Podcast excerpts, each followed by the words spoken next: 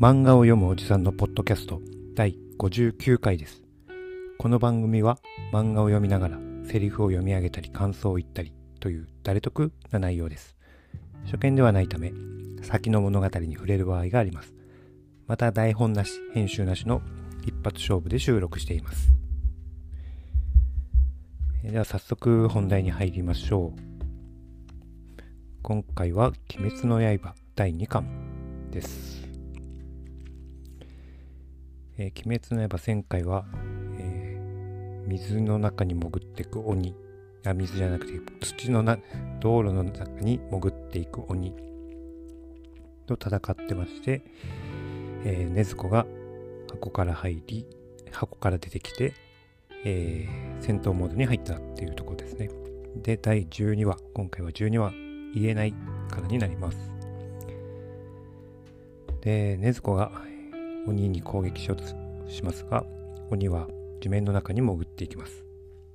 禰豆子深追いするなこっちへ戻れと言って、えー戻っていきます。禰豆子は今鬼だ炭治郎。つまり必ずしもお前が守ってやらねばならぬほど弱いわけではない。いいのか任せても二人を守ってくれれば攻撃に専念できる。と思ったところに、えー炭治郎が地面の中につえー込まれます。禰豆子俺は下に行く。二人を守ってくれ。禰豆子が助けに行こうとしたところを二人を守ってくれと言われてピタッと止まりました。で地面沼の中さらわれた人たちの着物や持ち物が浮いてますね。何の罪もない人たちをこんなにも殺した。許せない許せない。くくく苦しいか小僧この沼の中にはほとんど空気もない。この沼の闇は体にまとわりついて重いだろう。地上のようには動けんのだ。ざまを見ろ。ざまあ見ろじゃなくてざまを見ろ。そっちが正しい言葉なんですかね。なめるなよ。一体俺がどこで鍛錬したと思ってるんだ。さぎり山の頂上はもっと空気が薄かった。うん。沼の中と山の頂上どっちが空気が薄いんだろう。さらに水の中でこそ力を発揮する技がある。さすが水の呼吸です。足場もない不安定な場所でも使える方上半身と下半身の激しいねじりで強い可動を渦の動きを発生させる。匂いが来た。月の糸。全集中水の呼吸六の型ねじれ渦。ズゴーンとなんかすごい渦ができてます。渦は鋭く大きな刃となり周囲を巻き込んで切り裂いていく、はい、苦しい。早く上へ。禰豆子。で禰豆子は上で鬼と戦ってます。この女強い。まだ何の異能も使えないようだがそれでもこの強さ。この女はおそらく分けられた血の量が多いんだ。女の動きが速すぎて沼に潜れない。だが単調な攻撃に慣れてきた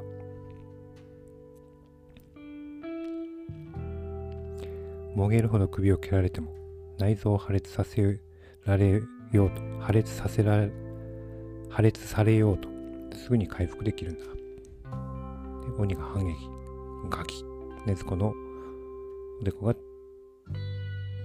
裂けます。よしその面に風穴を開けてやる。っていうところに炭治郎が戻ってくる。妹に触るな。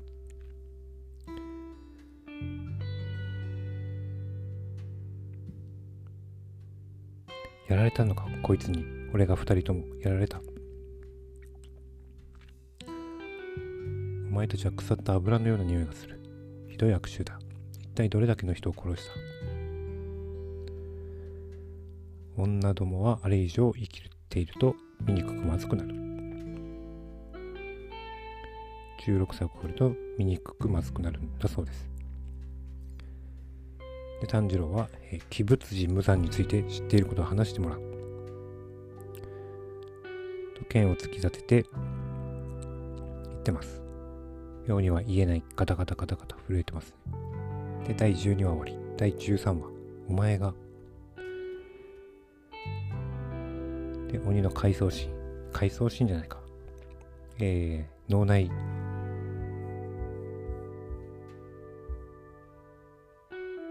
脳内のイメージですかね。喋ってはいけない。私のことを誰にも喋ってはいけない。喋ったらすぐにわかる。私はいつも君を見ている。鬼が言えない言えない、言えない言えない方々震えてます。言えないんだよ。って反撃を試みますが、炭治郎に首を切られます。禰豆子は寝てます。血も止まっている。回復するための眠りか。ごめんな。もう少し待ってくれ。兄ちゃんがきっと人間に戻してやるからな。で、和美さんは呆然としてます。和美さん大丈夫ですか？婚約者を失って大丈夫だと思うか？和美さん。失っても失っても生きていくしかないんです。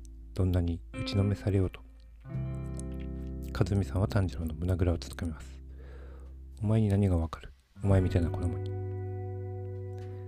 炭治郎は優しい目で見ます。俺はもう行きます。これを、この中に里子さんの持ち物があるといいのですが。で、深々と頭を下げて炭治郎は行きます。君も同じだったのか？そうなのか？すまない。ひどいこと言って。どうか許してくれ。すまなかった。痛ましいて固く鍛え抜かれた分厚い少年の手ではなかった。炭治郎はぐっと拳を握ってます。俺だけじゃないどれだけの人を殺すし痛みつけ苦しめた。鬼物寺無惨俺はお前を絶対に許さない。で春日井ガラス。次は東京府浅草。この物語は大正時代なんですよね。舞台が。なのでまだ東京都ではなく東京府浅草。鬼が潜んでいるとの噂あり。か行くのよまたないって言ってますね。翌々日浅草。街はこんなに発展しているのか。夜なのに明るい。建物高なんだあれ。か行ってとか言って、めまいがするってフラフラになってます。さすが、田舎の山の人間ですね。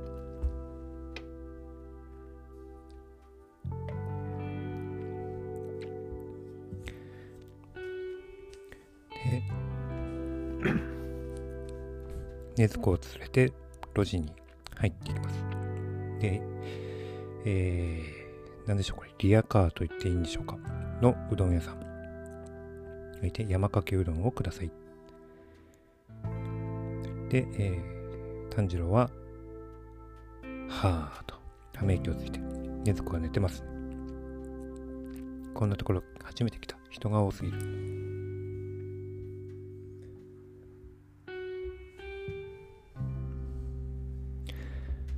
で、お茶を飲んで落ち着いてるとこになんか匂いがする。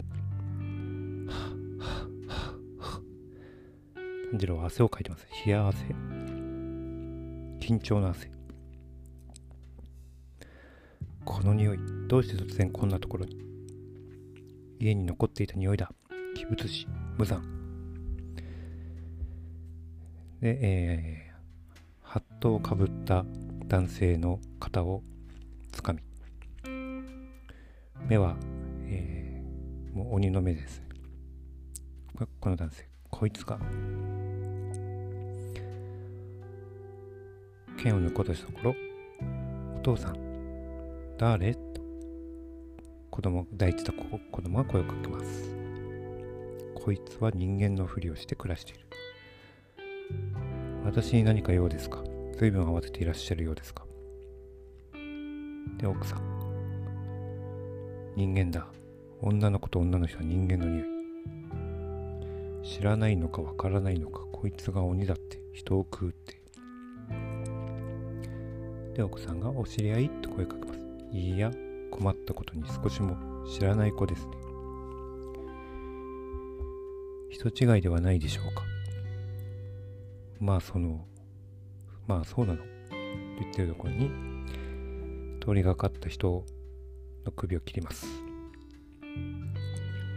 一瞬にして鬼に変わりかけてます。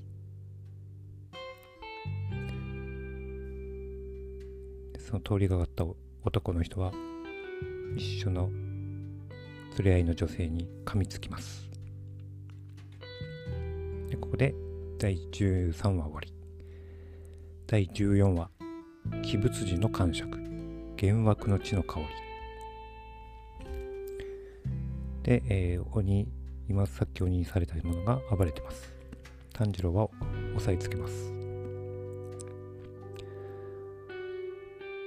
奥さんこちらよりも自分のことを傷口に胸を布を当てて強く押さえてください。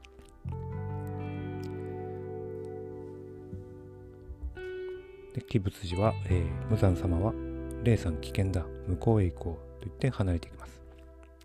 炭治郎は、えー、この人を放ってはいけない。叫びます鬼仏寺無惨俺はお前を逃がさないどこへ行こうとどうしたのかしらあの子。ねえ月彦さん。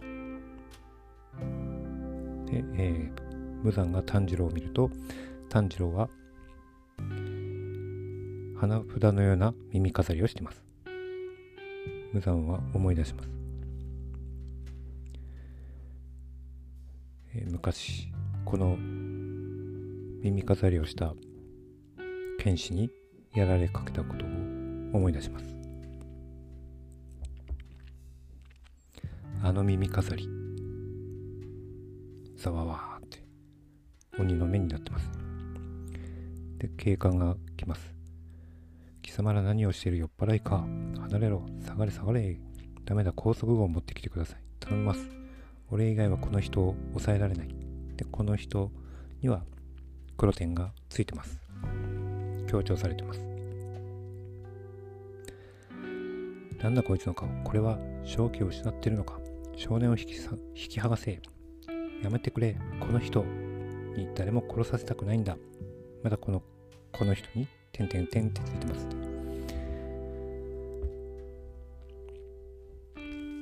でちなみに1回目の俺以外はこの人を抑えられないのところではコマが変わって、えー、玉屋さんという城が書かれてます。で2回目のこの人。などには博打視覚無限の功。玉屋さんが血気術を使ってます。なんだこの香りは？なんだこの文文様は？周りが見えない。何かの攻撃がまずいっていうところに玉代さんという城が登場。あなたは鬼となった者にも人という言葉を使ってくださるのですね。そして助けようとしている。ならば私もあなたを手助けしましょう。あなたは、あなたの匂いは、そう、私は鬼ですが、医者でもあり、あの男、鬼物児を抹殺したいと思っている。で場面は無惨様のとこに移り子供は「お父さんは来ないの？仕事があるんです。商談に行かなければなりません。さっきの騒ぎも気になります。